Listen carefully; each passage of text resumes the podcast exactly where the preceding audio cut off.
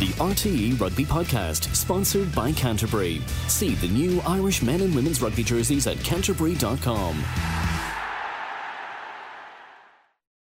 And you're very welcome to the RTE Rugby Podcast. I'm Michael Glennon. Later on in the show, we will be joined by Ireland and Leinster hooker Ronan Kelleher. And delight to say on the line now we have former Munster out half Johnny Holland. Johnny, how are you today? Good, thanks. How are you?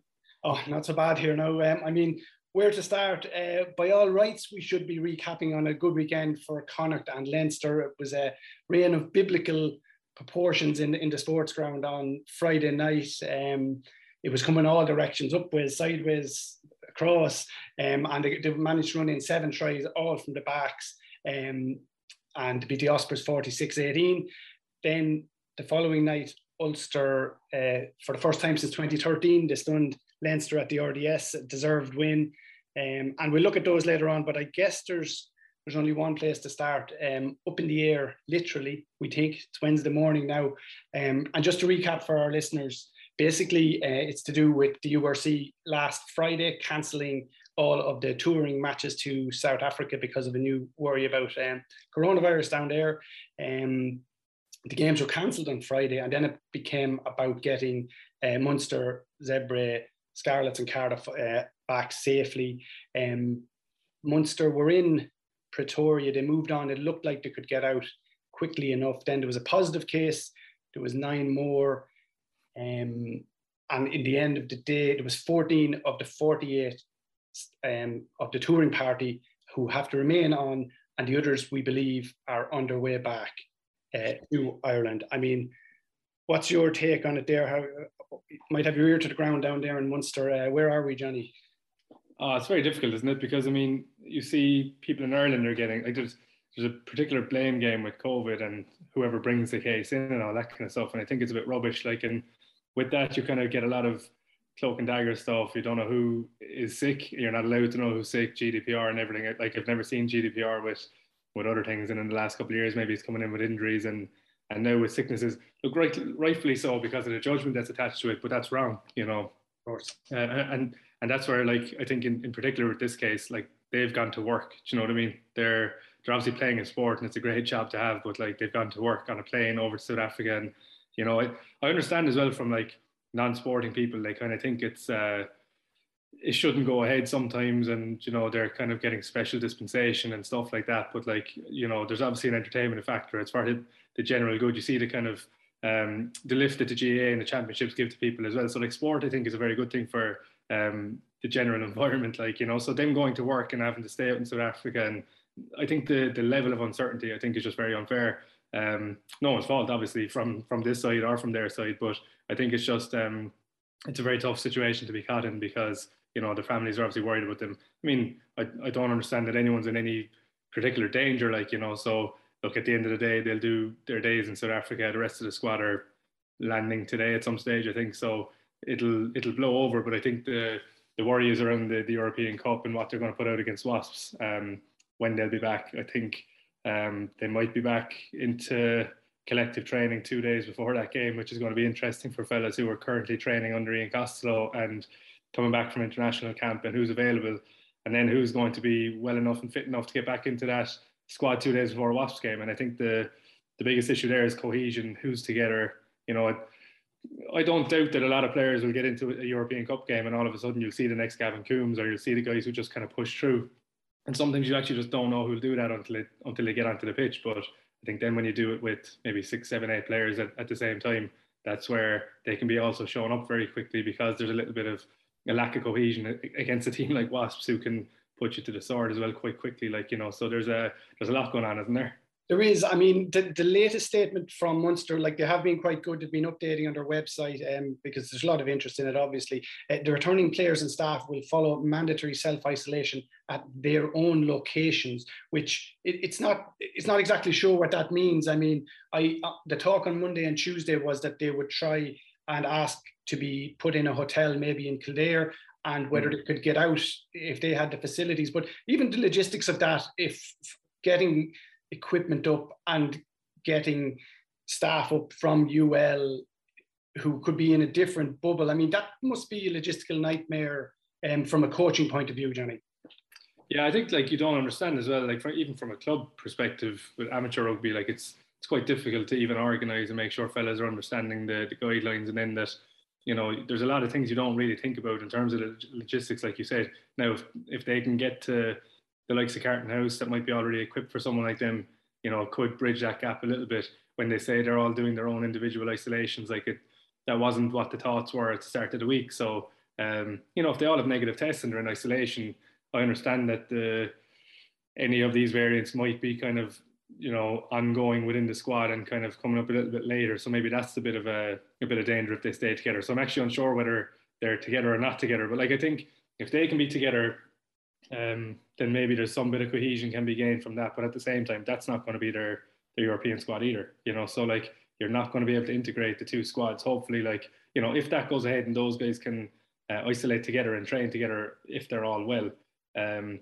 and then the internationals tend to maybe have that little bit extra that they can come back in and, and hit the ground running. Then you get a good squad together. But you know, I see all these things saying that like, oh, Munster will just do it because that's the kind of grit that they have traditionally. But like, that's kind of creating a lot of expectation early on in what is an already very difficult situation. So like logis- logistically, it's going to be very difficult. Like the minute you start planning for things with COVID variants and uh, close contacts and negative tests and different things. It's actually from a public health perspective, it's actually very hard to know what to do regardless. Like, you know, if you if you hear about someone with a case, you're kind of going away close contact, what does that mean? And then, you know, they're doing it from a group perspective with um, kind of time restrictions and when they have to get back together to, to make a certain fixture. I think it's just, I'd say the, I wouldn't like to be a logistical manager in the middle of all that.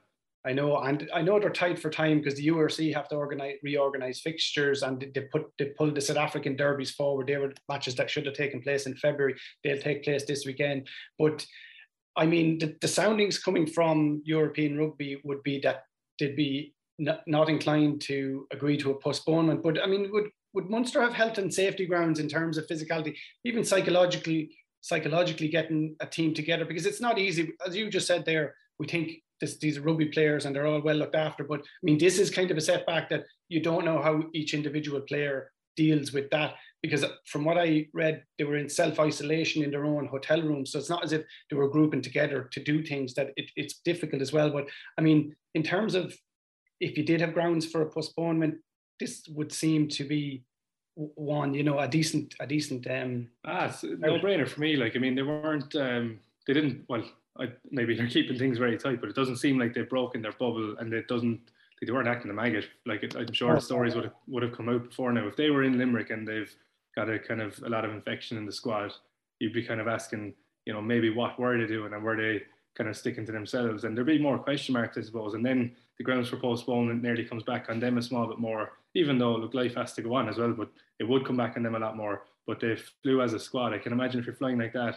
Um, to a foreign country, there's going to be a kind of, you know, on high alert anyway about it. So I think they were, you'd have to assume they were being quite careful, like, you know. So I think in those, under those guidelines, like, you know, you have to postpone the game. It's very unfair at a professional level when there's jobs on the line, like coaches' jobs will be on the line. If you get a kind of split points or you get the points taken off you for games that, you know, they weren't going to be easy, but like I'm sure Munster would be you know they they eye up every league game and think that their squad is good enough to pull them through. But I think the other side of that is the squad. Like you're looking at fellas who went out there getting an opportunity, an extended squad, and young fellas getting kind of exposure, proper exposure this time, not just being carried as a, a 26th and 28th man the way they do things these days to get a full training panel onto the tournament pitch before they play a match. But like these guys were going out there to get a genuine uh, shot. And I don't know what what way the, the selection was going to go across the two games, but like you know, you had Ben Healy and Jack Crowley coming back out there after facing each other in the in the AIL, and you know, Sean French gone out there, which is a great leg up for him because I think he's a quality player that could do th- could do magic things on a pitch if you just give him opportunity. So like this is just a, a kind of delayed development for these kind of guys as well. So yeah, the postponement, I think you need to get these games back for fellas, but also, you know, the fellas that were going there, will they get the other opportunity now that the internationals are back? So I think there's there's loads going on, but I'd like to see it postponed, definitely, yeah. Yeah, and even we were talking to Craig Casey after the Argentina game, and he seems to be the unluckiest one because he he joined up after, so he wasn't yeah. one of the Ireland internationals that was given the, the week off. I think some of them went on holidays or that obviously to recharge, but Craig apparently just touched down when when it all kicked off. So very unfortunate for him. Yeah, he had a very funny uh, Simpsons tweet uh, going in the door and straight back out. So I think uh, you know it's uh, it's unfortunate for fellas like that. I mean, like you come back from international camp and I'm sure he'd like to have gotten more game time. And then you go back to your club to try and impart that kind of enthusiasm and maybe the kind of chip on your shoulder back into that squad and kind of bit of resurgence back with your club and get the confidence back, and then you don't get that as well. So like that's yeah, very very harsh on on Craig having to go out there and join the isolating party, like isn't it? Yeah. I hope he's getting back at the moment. Yeah, yeah, no, hopefully now. So as I said, it's Wednesday morning now, and we believe that Munster will land in um, at some stage today. And where to go from there, we don't know yet. But uh, I mean, obviously, the main thing is that everyone comes down healthy, uh, safe, safe and sound. Um, we'll just touch on the the URC from last weekend, Johnny. Um, Connacht really good in atrocious conditions. We were I was there for for RTE obviously. Now the, the, the open style of play that Connacht were able to to play might jump out for other people, but for me they were very smart. So they were probing and punching and going up the middle to suck defenders in, and they were kicking when it should have been. So they mix it up very well. I mean for a team like Connacht, who, who wouldn't be the biggest guys, would say when it comes to the, the, the business end, um, the Leinsters and, and the European side, that's one of the most important things that they played smart rugby and they adapt to um, to what their squad, uh, you know, is suited to.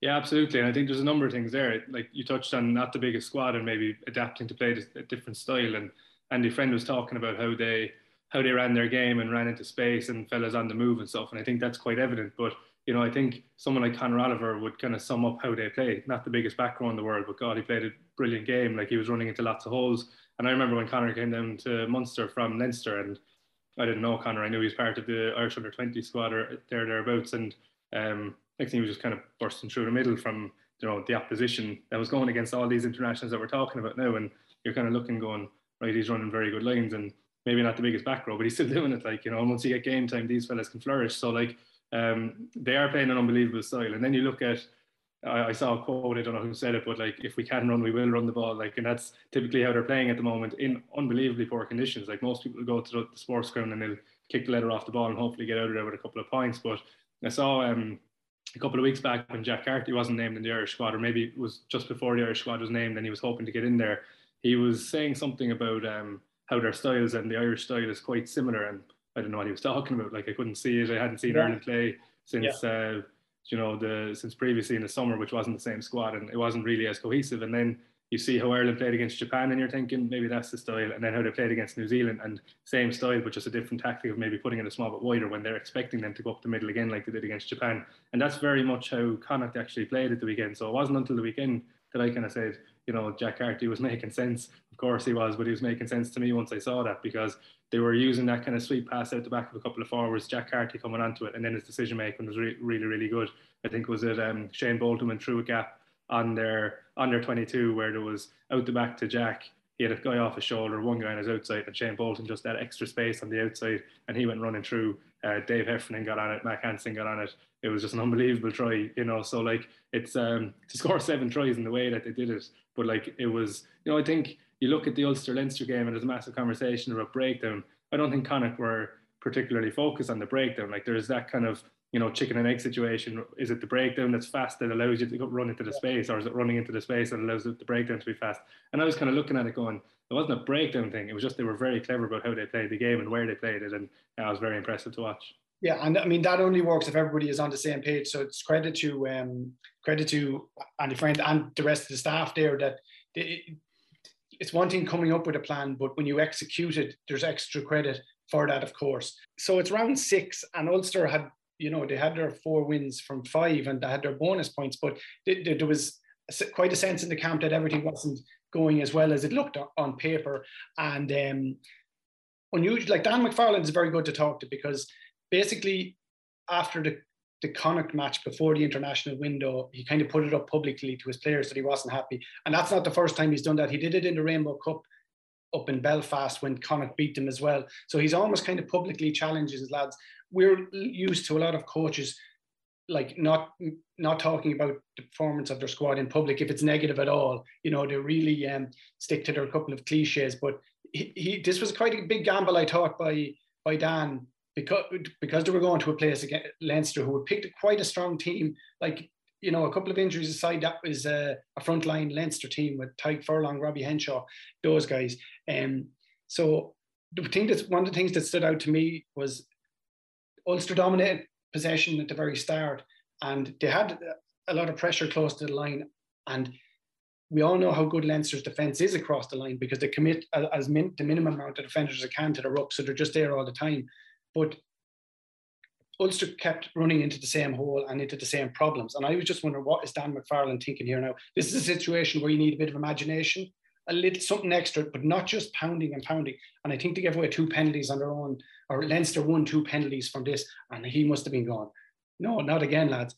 But what they did then was they reassessed and they did use that bit of imagination um, and they were full value for their win. Yeah, I think so. Now you look at like the the first try, wasn't it? Uh, James Hume threw a gap. Wasn't shouldn't have been a gap. I think Jordan Larmour got caught more so in a 13 position, but he was he was a winger and and fullback was closing outside him.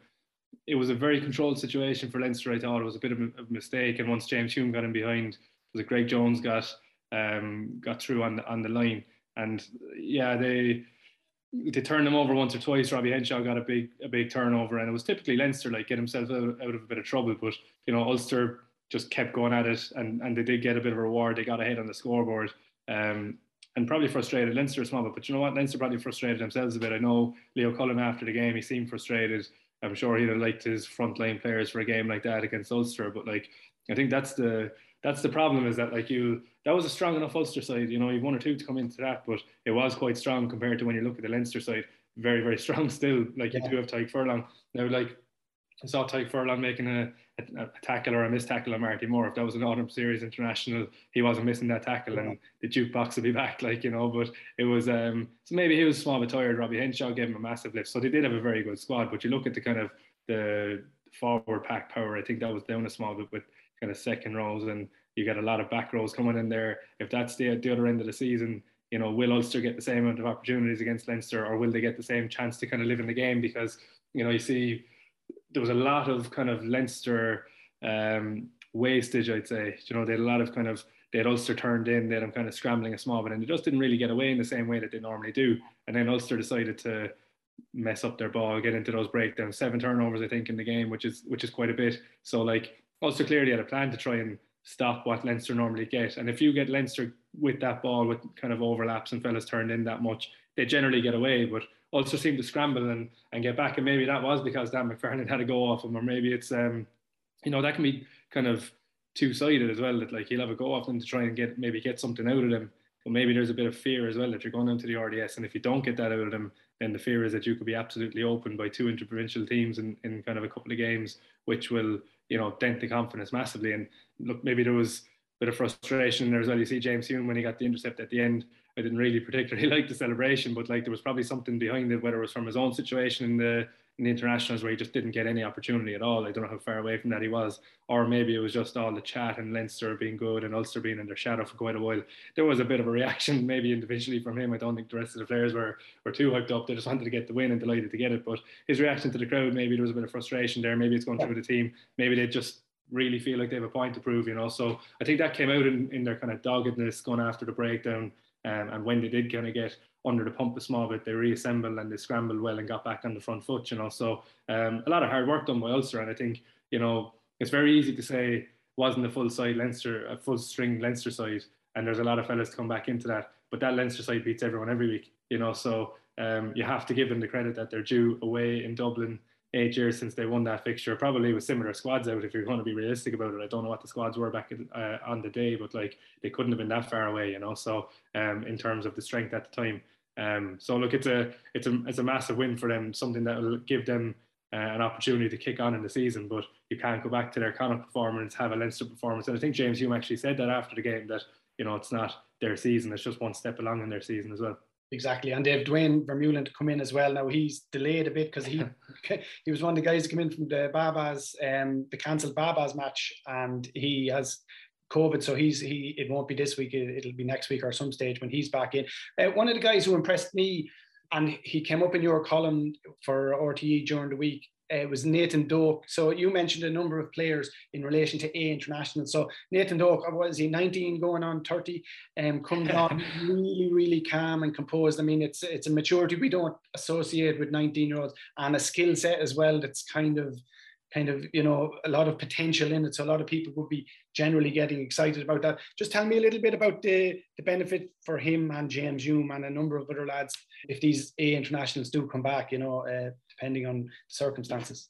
Yeah like nathan doak 67 minutes i think kicked three points and was it 10 all at the time I, I can't remember the score but it was a vital part of the game. And uh, he was um, 67 minutes replacing john cooney who clearly kicked that kick know, nine times out of 10 nine nine point nine times out of ten. You know, so like um, taking John Cooney off and having a fellow like that kick a goal, that'll tell you, you know, the kind of belief in him up there at such a young age. But he's got that kind of I wouldn't call it a lazy style because it's not lazy. That's probably a poor choice of word. It's more like a relaxed style, maybe like a Conor Murray getting the breakdowns a couple of years back, where it's just all control, like you know. And that's from a a 19 year old. Um, so he yeah, he looks the part. It's just once we don't kind of blow him up so much now that he's got a bit of a too much expectation and a bit of a fall in, in, involved with that as well. But that's exactly where the, the Ireland internationals can come along and um, and just give these guys another stepping stone above like an interprovincial game or above maybe the higher quality URC games that they can have another crack and see who's going to sink or swim. Like I think you you've Ciarán Frawley who had another very good game at the weekend.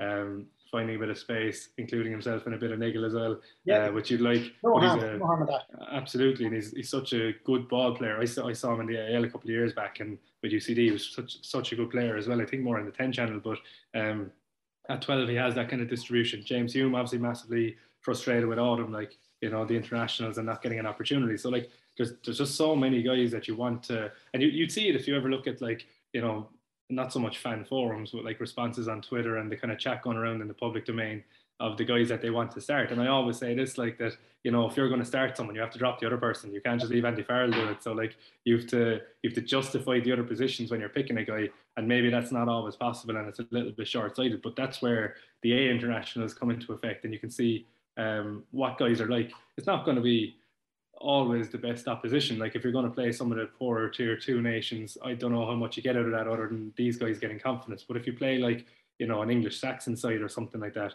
that's going to be as strong, if not.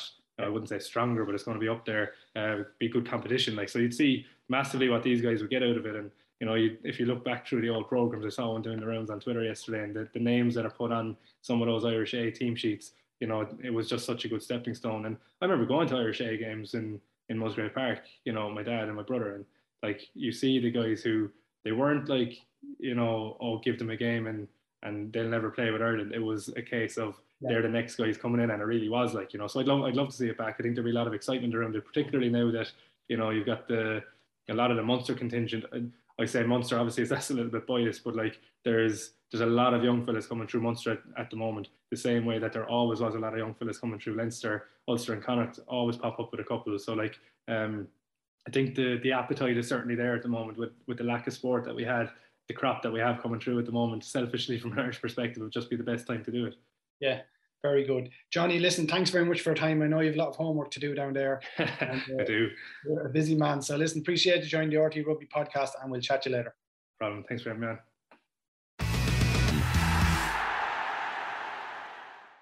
Hi, Ronan. Welcome to the RTE Rugby podcast. Thanks for joining us here. How, how are you? Are you still buzzing from the All Nation series or are you calming down a bit from it and, and focused on Leinster? Uh, how are you? Yeah, all good. Thanks for having me. Um, uh, yeah, no, just we had to get over pretty quick. Back into Leinster now. Um, back in last week, so yeah, just getting up to speed with things. Um, but yeah, firmly focused on Leinster at the moment.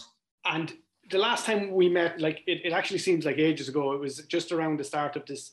It was one of the the matches at the start of the Six Nations 2020. So we were in the Aviva talking in person. It, for some reason, it seems like five or six years ago uh, yeah. because obviously the lockdown, the pandemic, and then also for how far you have come in that in that time. Because maybe a year before you made your Leinster debut, then you made your Ireland debut, went on a Lions tour, and the, you've beaten the All Blacks, you've scored a try against the All Blacks. How are you dealing with that, the speed of the trajectory or the speed of your, your rise through the ranks? Um, I'm just taking it moment by moment. It's something that um, haven't had time to stop and reflect on at all. Um, suppose when you map it out like that, it seems very quick and very, uh, I suppose, yeah, I suppose meteoric, meteoric or yeah, the word was there. Sorry, uh, but no, for me, um, it's just been taking it moment by moment. Haven't been getting um, too bogged down or too stressed with what's what's ahead um, and just focusing on the moment. I don't know, have you had the chance to read Keith Earls' book? Because it's obviously made a lot of waves. From the outside, we see the rugby players in a professional environment, and we don't ever really get a peek inside that, but it's so human, it's so natural. There's a passage in the book when he talks about the latest generation of players coming through. And when I read about that, I just think of the Leinster production line, which is very, very, um, you know, it's lauded and rightfully so for the talent it produces. You, you would have come through that. You'd have a big background in schools rugby. He was worried about teenagers being teenagers and young men being young men. How do you get that balance right? I mean, you I presume you're obsessed with rugby. I, that's an image I, I, might have a view. But what do you do to make sure that you, you still have a life as a teenager and now as a young man? Um, it's a tough question. That um, I, I suppose, yeah, I suppose I came through St Michael's um, College where there was a large emphasis on um, like playing sport and playing rugby in school. Um, and yeah, I I loved it. Uh, really enjoyed my time there, and uh, I suppose we had we had people to look up to in terms of like the Luke McGraths, Dan Leavy's, Noel Reids of this world. So for us, when we were coming through school, we were kind of looking at it like this is a genuine career pathway that um, we can follow. Um, and yeah, just to answer your question, I suppose, like for me, it's just about having um, a very tight knit uh, support network. Um, so like my family, um, yeah, my family really, like my friends. Um, so it's just about like I've definitely been um very caught up at rugby previously and in the past, stuff like that. And I've let it completely affect my mood and stuff like that. But it's definitely just about making sure your support network is very tight. Um, so like I know I can rely on my family. I can chat to them um, whenever, and uh, and just even if I want to just get away from rugby for a bit, I have my friends outside of that. Um, so yeah, it's I suppose that's kind of the answer really. Like that's all just about your support network really. Um, yeah. When you do go off with your friends, is there an opportunity? Because I can just imagine that obviously you've grown up and your friends would generally be interested in rugby, but yeah. is there a time when you can switch off and and do, and turn it off altogether, or, you, or is it always to talk about rugby and this match and that match? No, no. Um, like yeah, uh, a lot of my friends obviously um, came through Michael's as well, and obviously had a big interest in rugby. But they've previously, and they've no, sorry, they've now gone on to um, other things and started working and uh, just finished up college and stuff like that. So their interests aren't um, solely on the rugby pitch anymore. Um, they'd be a lot more interested in their work or other other aspects of their lives. Um, so yeah, there's definitely the opportunity to switch off when I'm with them. And if I was to ask you what your hobbies are away from rugby, and if you, if you weren't allowed to tell me Netflix and The Last Dance or that, uh, which is what we got about hundred times a, a, week over Zoom, yeah. asking people what they did. But what what do you have? Do you read books? Do you do you watch movies or what what do you do to switch off? Just picked up golf for my sins, like so. Okay. Uh, struggling away at the moment. Uh, so yeah, just picked it up there during the lockdown and like I suppose I got the bug a bit, but still just can't get my swing right, can't get my drive right. So it's more frustrating than anything else. But uh, yeah, just really enjoying getting out and playing at the moment. Very good. And did you get a GUI handicap yet? Are you signed up as a member or, or are you just hacking away? I did, but I'd rather not say. okay, okay, right. Well, you couldn't, you couldn't embarrass me in, in that terms. Um, just wondering from the under 20 squads that you were with, the Ireland under 20 squad, you would know some of the Munster lads that are presumably on their way back. Now, have you been in touch with any of them, uh, even by text message down there, just to see what they're going through? Uh, I know you were on the team with with Gavin and yeah. Calvin and uh. So, are you still in touch with those guys? Were you in touch with them recently? I actually haven't got a chance to text any of them um, at all recently. Uh, obviously, it's a very unfortunate situation, and like first things first, we all hope that they are able to get home and make sure obviously first things first their health's okay um obviously not the best situation to be in obviously pretty I suppose pretty traumatizing for their families and themselves but uh I know that uh, Rugby Players Ireland and Munster are doing everything that they can and trying to get them back home and uh, hopefully yeah, that they can come home safely. Very good. Were you in the team meeting on Monday? Luke McGrath seemed to suggest that it was quite tetchy or it was quite different than normal. So Leinster don't have many team meetings after a defeat, but I presume there's still plenty to pour over. Um, were you there? Did you notice anything different about the atmosphere in it? Um, everyone was a bit hurt um, at the result. Um, obviously, never nice to lose, especially not to an interprovincial rival and at home. Um, so it's definitely a fair bit of hurt in the room, but we we've turned the page pretty quickly. We know we have a big threat on Friday night, and obviously it's a shortened week, so we had to move on um, as quickly as possible to focus on Connacht. Um, and obviously we know what they can bring. Obviously last year they beat us in the RDS, so we have fully turned the page now, and we're fully focused on that, on that game. Are you in? Are you in the mix for that game? Yeah, yeah. So yeah, should be should be a good good game. Very good. What did you think of them against Ospreys? I know sometimes it's easy to think maybe they could do that on a on a fine day, but uh, obviously it was uh, dreadful weather down there. Yeah, yeah, they had a great game. Um, played really well. Um, looked very sharp in all their starter plays. Um, and yeah, their phase attack look good as well. So that's going to be the challenge for us this week to try and stop that and stop their momentum. Um, they've obviously had a good string of games now. Um, we've beaten Ulster before the before the international window, and now beaten Ospreys quite convincingly. So yeah, it's going to be a big challenge for us this weekend. And I know then you'll obviously just be focusing on that game, but in the background is the Heineken Champions Cup match against Bath. There's kind of a, when when Leinster get to play some of the bigger teams, the Saracens, and they're obviously not in it this year, but the French teams and and um, Exeter or or Leicester even, it, it's human nature that players would be kind of more up for a game against the heavy hitters. And when you look at how Bath are getting on at the moment, I think they're bottom of the table. They've lost eight out of eight. Is it is conversely is it human nature that you know there's slightly less excitement, and and how do you make sure that that doesn't creep in in terms of complacency? Um, to be honest, like we know how good a side Bath are, and like their current uh, predicament in the table isn't a reflection of what they can do and the players they have. And we know that we're very aware of that. Um, like we played them in 2018 away from home, um, just about won 17-10, I think the score was or something. Um, something around something something like that anyway. Um, but we're we're well aware um at the threat that they can cause. Plus as well, they're obviously um, bottom place in the Premiership at the moment or close to it, but they'll look at Europe as a chance to redefine their season and look to really have a crack there. Um, so we're under we we know exactly what they're going to bring, and we need to make sure that we we're fully on our game and 100% focused and ready to go for that challenge. I guess that there's no relegation this year means that on another time, if, if Bath were scraping for survival, that you could imagine that they probably would have less focus on on the first round European match. So that actually feeds uh, in their favour as well. Yeah, yeah, that's definitely the case. Yeah, in my opinion, anyway.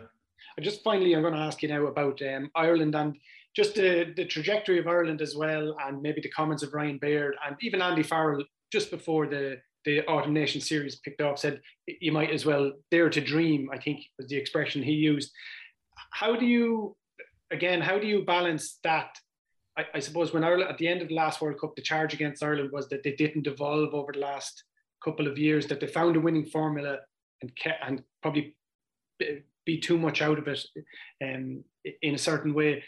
Is that a, is that very keen? Are you keenly aware of that in the system that it's a constant evolving, is a constant process to to peak at the right time and not just take the last window as a, as a peak. Um, yeah, we know we need to continuously get better, and we need to get a lot more consistent as well with our performances. Um, we felt like we took a step in the right direction um, in this November window. Um, but yeah, it's just about continuously getting better now and making sure that we progress our game. Um, like we've had we had a good I suppose end to the last Six Nations into the summer where we capped um, a lot of new players and blooded a few more people. Um, and then had a good November window. But yeah, we we know we're not going to rest on our laurels there. We need to make sure we get better. Very good. Listen, Ronan, thanks very much for taking the time out to chat to us here on the RTE Rugby podcast, and we wish you all the best for the rest of the season. Cheers. Thanks for having me. Thank you. That was Ronan Kelleher. He was speaking before the start of the 2021-22 Heineken Champions Cup, which begins next weekend. It marks the 27th consecutive season the Heineken has been a partner of European Rugby and the fifth season of the Heineken and Rugby Players Ireland partnership. That's all for the RTE Rugby podcast this week, folks. Thanks for listening, and we'll chat to you again next week. The RTE Rugby Podcast, sponsored by Canterbury. See the new Irish men and women's rugby jerseys at canterbury.com.